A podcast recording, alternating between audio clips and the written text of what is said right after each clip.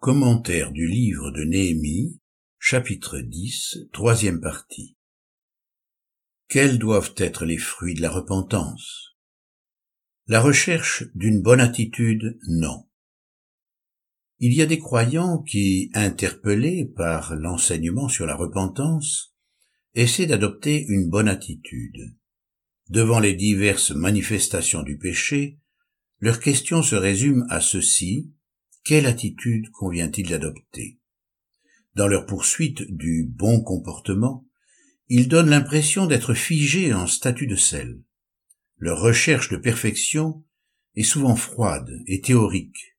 Ils n'y mettent pas beaucoup de cœur ni d'amour. Il est difficile de trouver chez eux des sujets de consolation tels que l'apôtre Paul en a rencontré parmi les Corinthiens. Paul avait tout lieu d'être réjoui de leur repentance en considérant ses effets dans leur vie. Et voici, cette même tristesse selon Dieu, quel empressement n'a-t-elle pas produit en vous? Bien plus, quelles excuses, quelle indignation, quelle crainte, quel désir ardent, quel zèle, quelle punition. Vous avez montré à tous égards que vous étiez pur dans cette affaire. 2 Corinthiens chapitre 7 verset 11. Un don de soi? Oui. Les fruits de notre repentance peuvent se résumer en une seule expression, le don renouvelé de notre vie au Seigneur. Je vous exhorte donc, frères, par les compassions de Dieu, à offrir vos corps comme un sacrifice vivant, saint, agréable à Dieu, ce qui sera de votre part un culte raisonnable. Romains chapitre 12 verset 1. Tant que nous restons dans notre culpabilité, nous produisons la mort. Mais lorsque nous saisissons la grâce du pardon, une immense gratitude envahit nos cœurs. Heureux l'homme à qui le Seigneur ne compte pas son péché. Romains chapitre 4 verset 8. Les fruits de la repentance sont le produit de cette reconnaissance.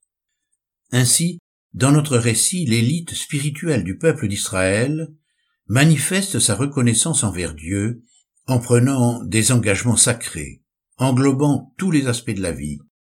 Lorsque l'apôtre nous exhorte à offrir nos corps comme un sacrifice vivant, saint, agréable à Dieu, il entend la consécration de notre être entier. Séparation d'avec l'esprit du monde. Il ajoute tout aussitôt, Ne vous conformez pas au monde présent, mais soyez transformés par le renouvellement de l'intelligence, afin que vous discerniez quelle est la volonté de Dieu, ce qui est bon, agréable et parfait. Romains chapitre 12 verset 2.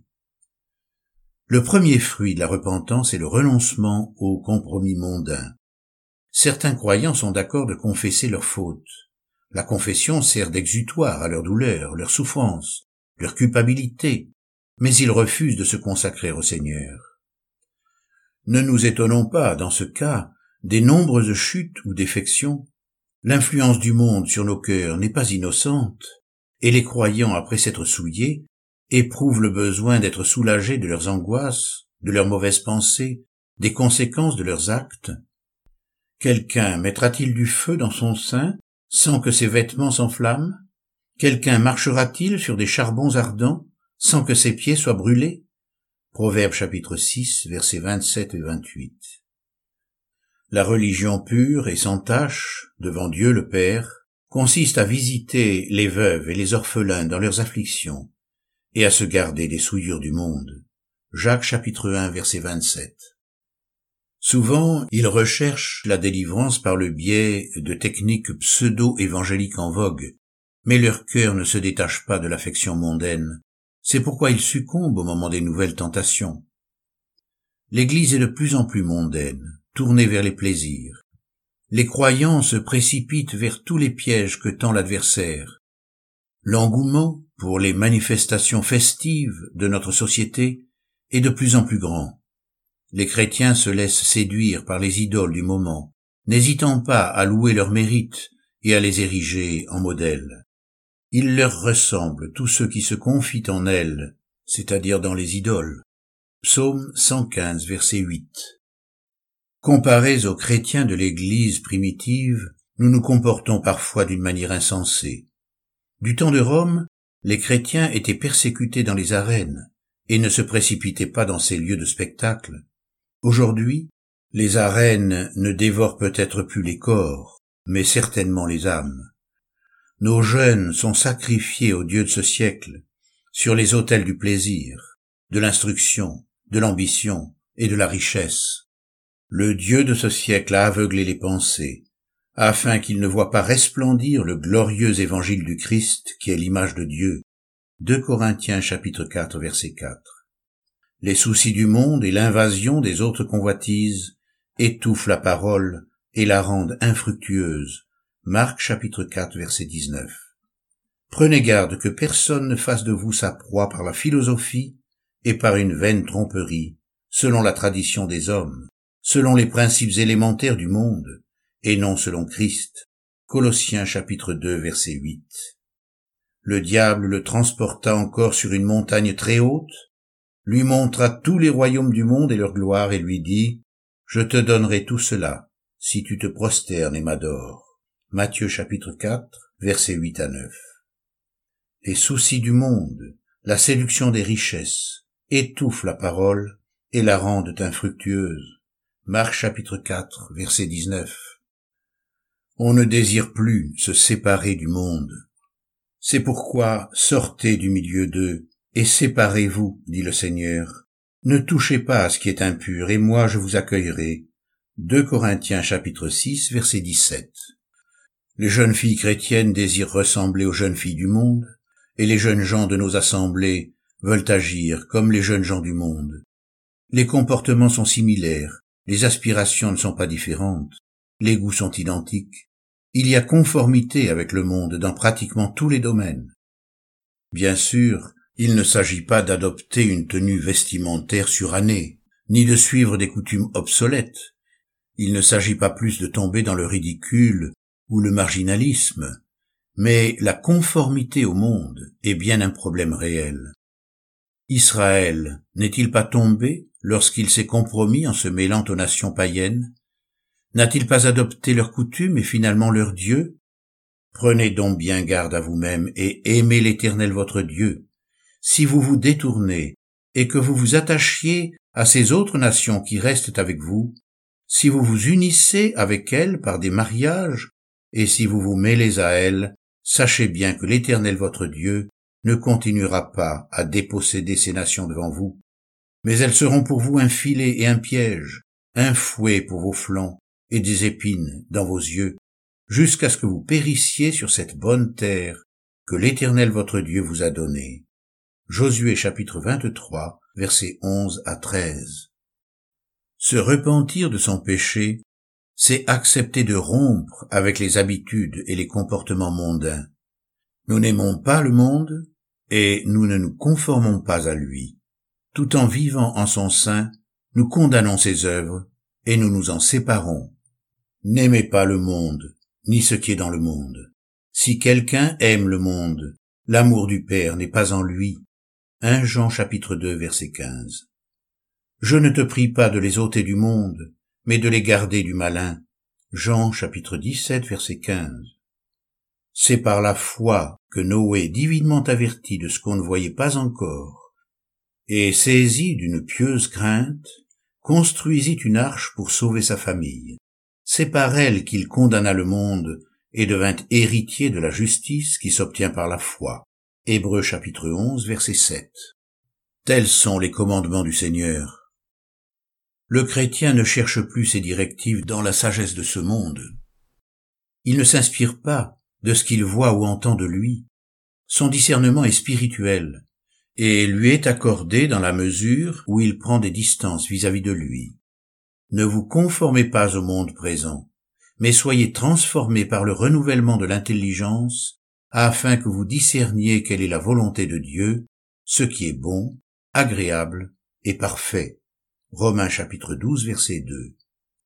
Le monde ne peut définir le bien et le mal. Cette prééminence appartient au Seigneur, et quiconque s'attache à lui en reçoit instruction. Qui a fixé une mesure à l'Esprit de l'Éternel, et qui lui a fait connaître son avis? Avec qui a-t-il délibéré pour en recevoir de l'instruction? Qui lui a appris le sentier du droit? Qui lui a enseigné la sagesse et fait connaître le chemin de l'intelligence? C'est lui qui réduit les princes à rien et qui ramène au néant les juges de la terre. Ésaïe chapitre 40, versets 13, 14 et 23. Mais celui qui s'attache au Seigneur est avec lui un seul esprit. 1 Corinthiens chapitre 6 verset 17. Alors il fait des révélations aux hommes et met le sceau à leur instruction, afin d'écarter l'être humain de ses œuvres et de préserver de l'orgueil l'homme fort, afin de garantir son âme du gouffre et d'empêcher sa vie de périr par le javelot. Job chapitre 33 versets 16 à 18. Notre seul critère de conduite est sa parole inspirée comme il est écrit dans la loi.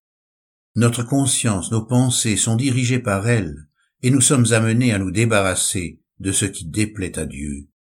Ainsi, c'est par amour pour lui que nous renonçons à nous élever, comme le fait le monde, afin d'aimer les autres, pour les gagner au salut.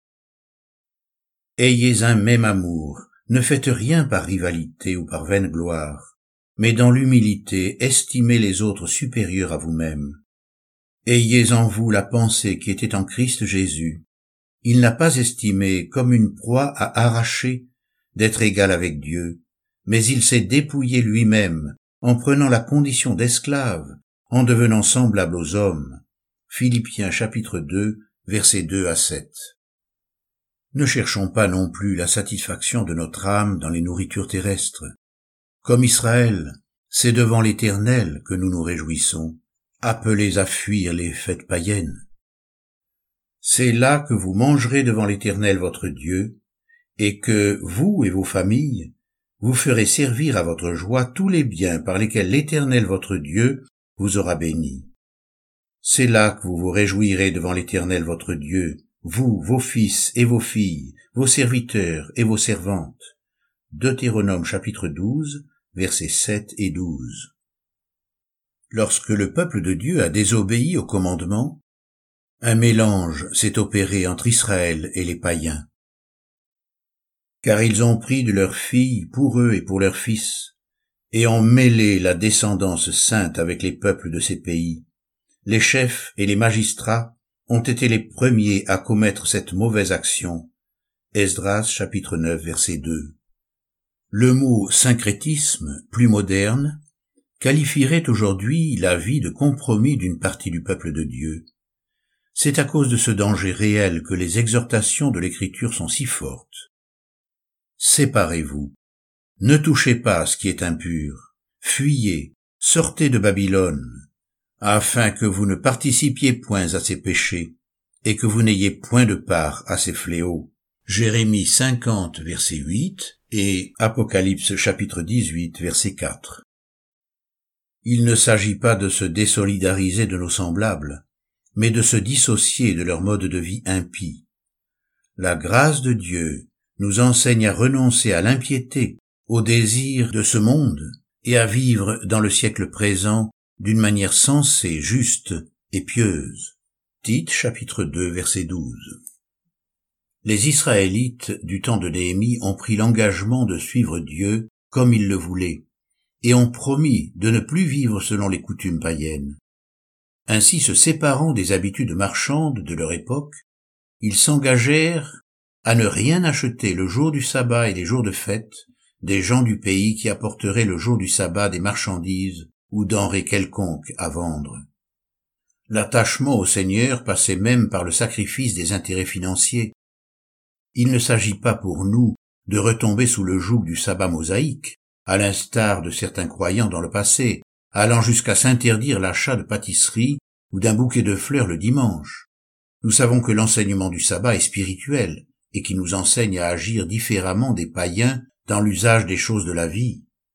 Si tu retiens ton pied pendant le sabbat pour ne pas faire ce qui te plaît en mon saint jour, si tu qualifies le sabbat de délicieux, de jour saint de l'éternel, de glorieux, et si tu le glorifies en ne suivant pas tes voies, en ne te livrant pas à ce qui te plaît, ni à de vains discours, alors tu feras de l'éternel tes délices.